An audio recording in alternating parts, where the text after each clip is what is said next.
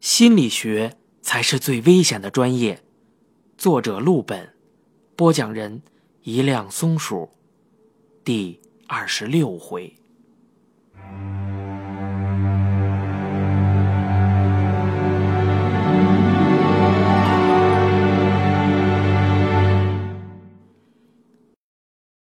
上一回咱们说到，老太太叫醒老伴儿和他这闺女，仨人合计家里是不是进小偷了。这第二天呢，两位民警便结伴过来检查现场。其中一个年轻点的讲话比较直接，他看完门锁后便说道：“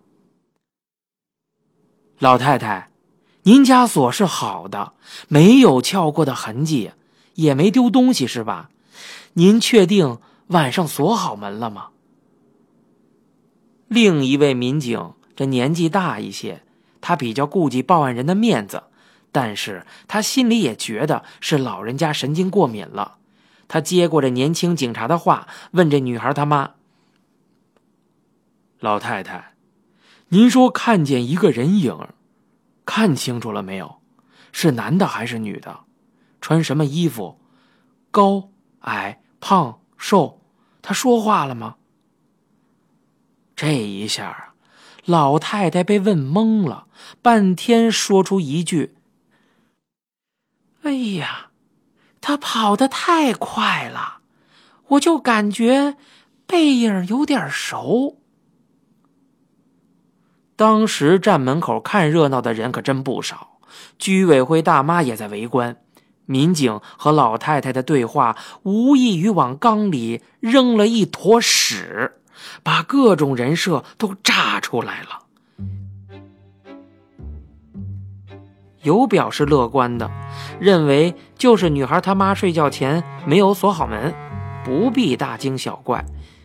当然了，也有非常悲观的，认为是有预谋的熟人入室抢劫。被老太太素颜吓跑了而已。最终，持悲观态度的人占据上风，搞得小区里人人自危。平心而论，半夜家门洞开，有人围着自己绕圈这场面确实非常吓人。据说。那段时间，大妈们跳广场舞，开始有意无意的回避转圈这个动作。在女孩妈妈的强烈要求下，他们家不但换了锁，还加装了一扇知名品牌的防盗门。小区里很多没有安全感的邻居也都纷纷换锁、安防盗窗什么的。最高峰那几天，他们街坊邻居见面都不问。您吃了吗？而是问：“您家换锁了没有啊？”在这种以讹传讹、自己吓唬自己的混乱局势中，也有能冷静思考的人，比如女孩她爸爸。一方面，他知道自己老婆一天到晚就跟瞎子没什么区别，人影儿啊，估计是他自己看错了。他只是不好当着那么多人的面唱反调。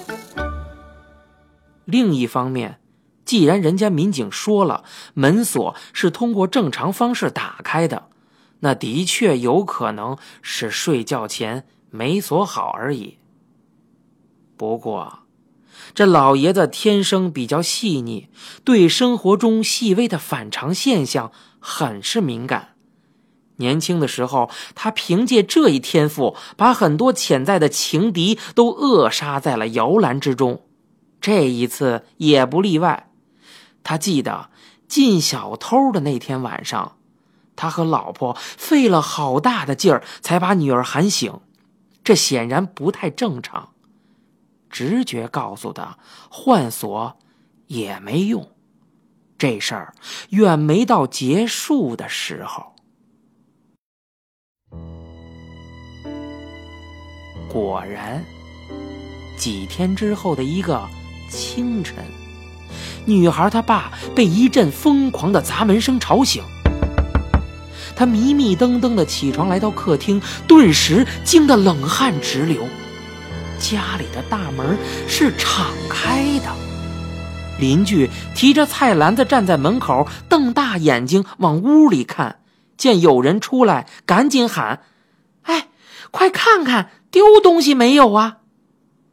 这时，老太太也从卧室走出来，一看这个样子，顿时明白过来，吓得皱纹都平了，色斑也淡了不少，也算是因祸得福。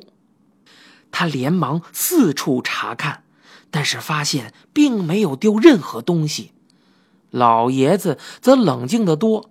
他抱着胳膊，盯着沙发，然后冷不丁的一屁股坐上去，抬头说道：“有人在这儿坐过，睡觉前我明明抹子平了。”老太太心想：“这事儿可就怪了呀。”难道这小偷只是为了过来串个门吗？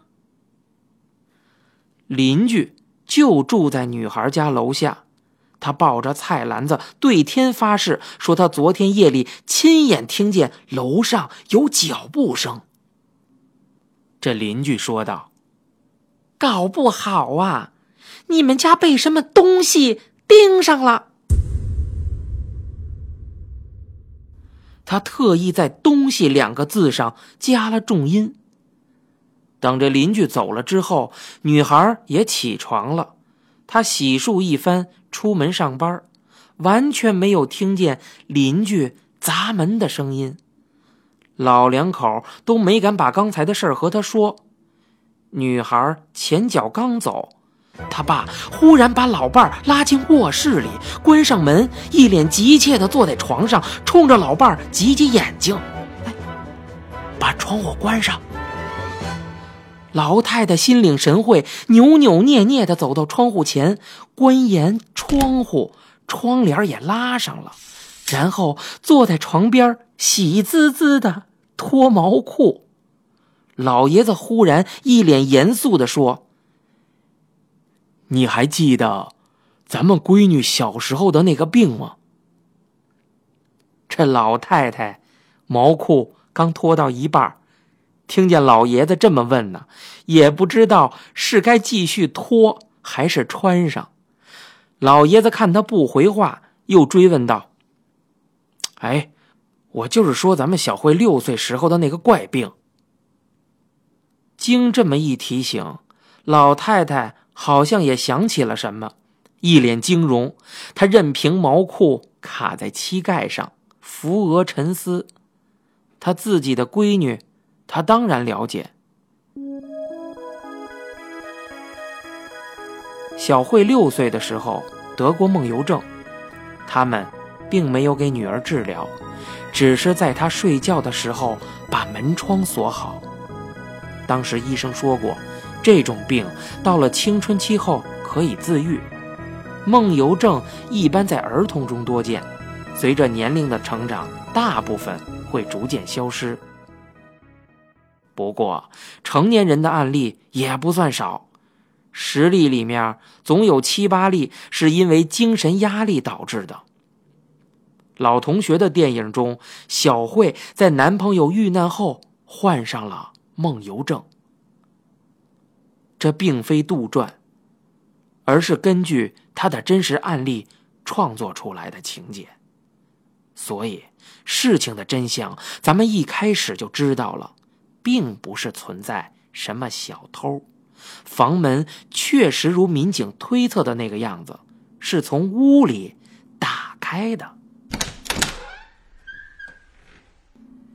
我们能想到这一点，小慧的父母也能想到。不过，他们不能直接去问女儿：“你昨天晚上是不是梦游了？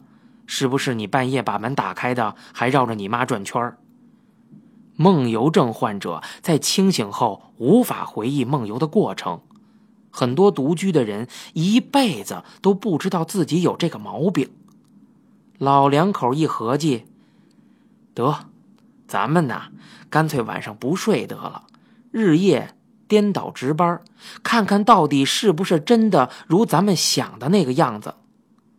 他们已经做好打持久战的准备，因为梦游症的发作是间歇式的，你无法预测他哪天会在夜里突然站起来溜达。然而，这一天没有让他们等太久。第二天晚上，他俩就看到了想看的东西，只是接下来发生的事情已经远远超过他们的预期。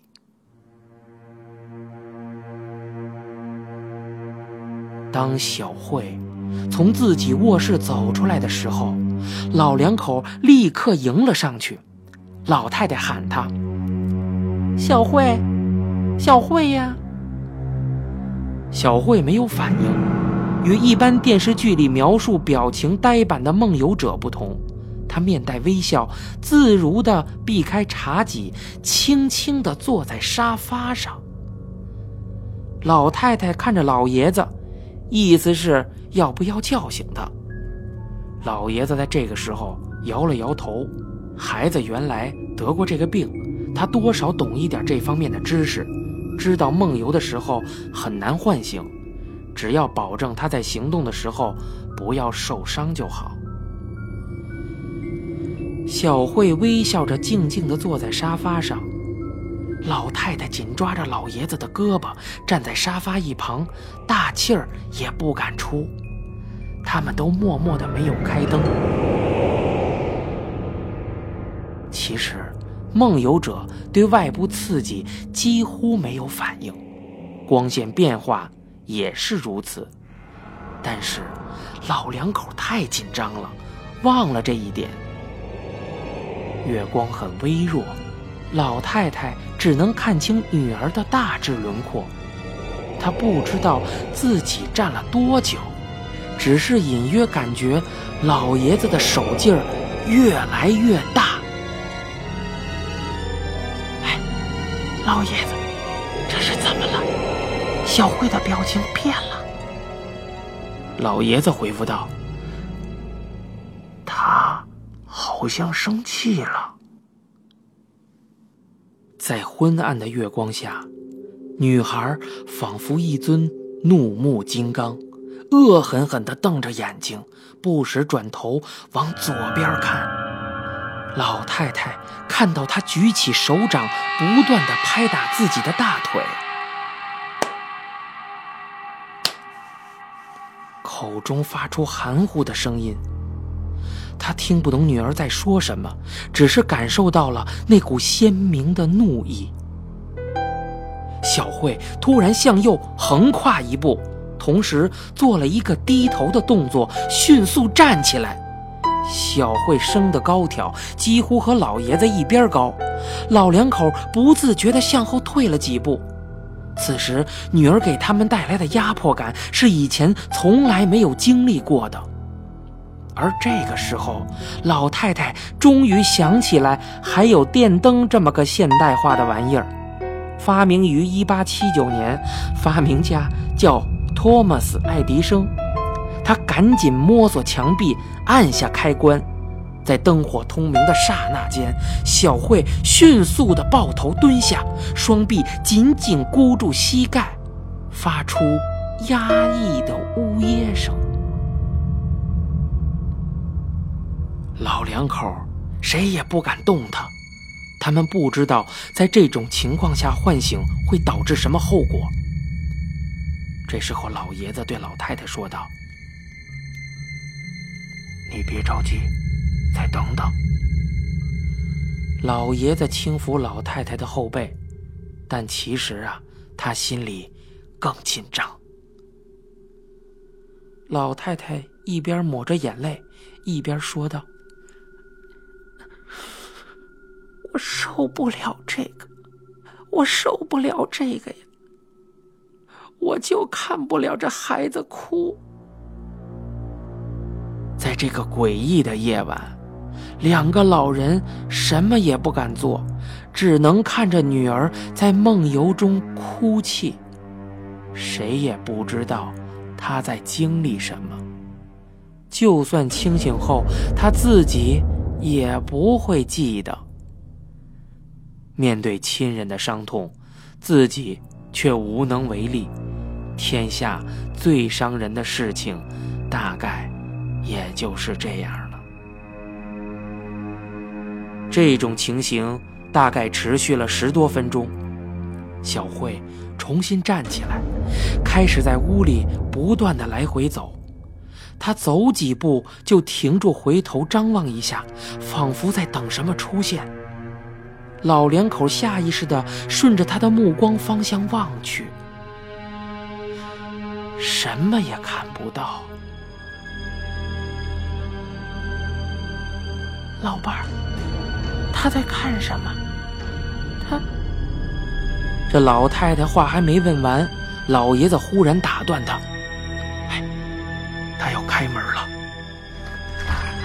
只见小慧已经拧开了门锁，迈腿就要朝外走。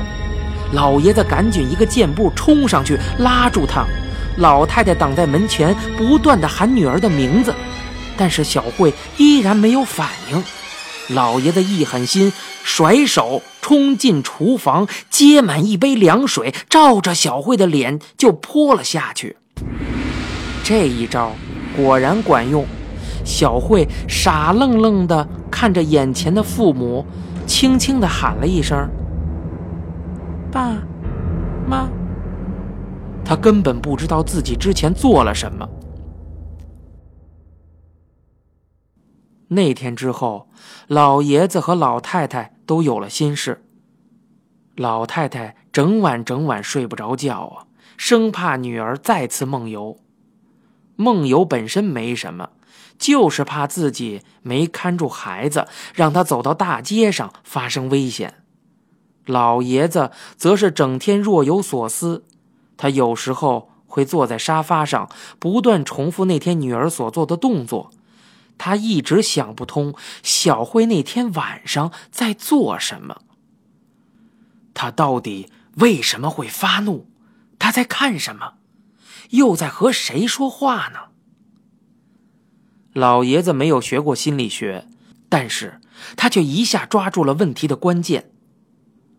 成年梦游症基本上是由心理因素引起的，找到压力的根源并解除压力。是治疗梦游症的关键，只是他找对了锁，却始终找不到开锁的钥匙。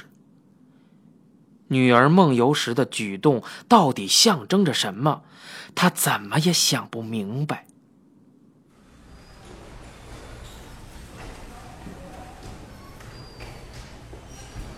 一个月之后，老爷子带老太太去医院开药。这老太太因为小慧的事儿弄得失眠，还经常头疼。在这一个月之中，小慧又梦游了五次，俩人一路上沉默无语，估计都在盘算要不要带女儿去医院查查。这种沉默在这一个多月中已经变成了常态。到了医院门口，老爷子让老伴儿先下去。自己去远处找车位，就在老太太刚刚下车站稳的瞬间，老爷子忽然大叫一声：“你别动！”老太太吓了个哆嗦，扶着车门，战战兢兢地站在原地。老爷子对老太太说道：“你上车。”老太太乖乖地坐回副驾。这时候，老头又说道。你再下车，慢一点儿。老太太觉得奇怪，但还是照做了。他迈出一条腿，然后探出半个身子。忽然，他也明白了，回头看着自己的老伴儿，眼泪不由自主的流了下来。他心疼啊。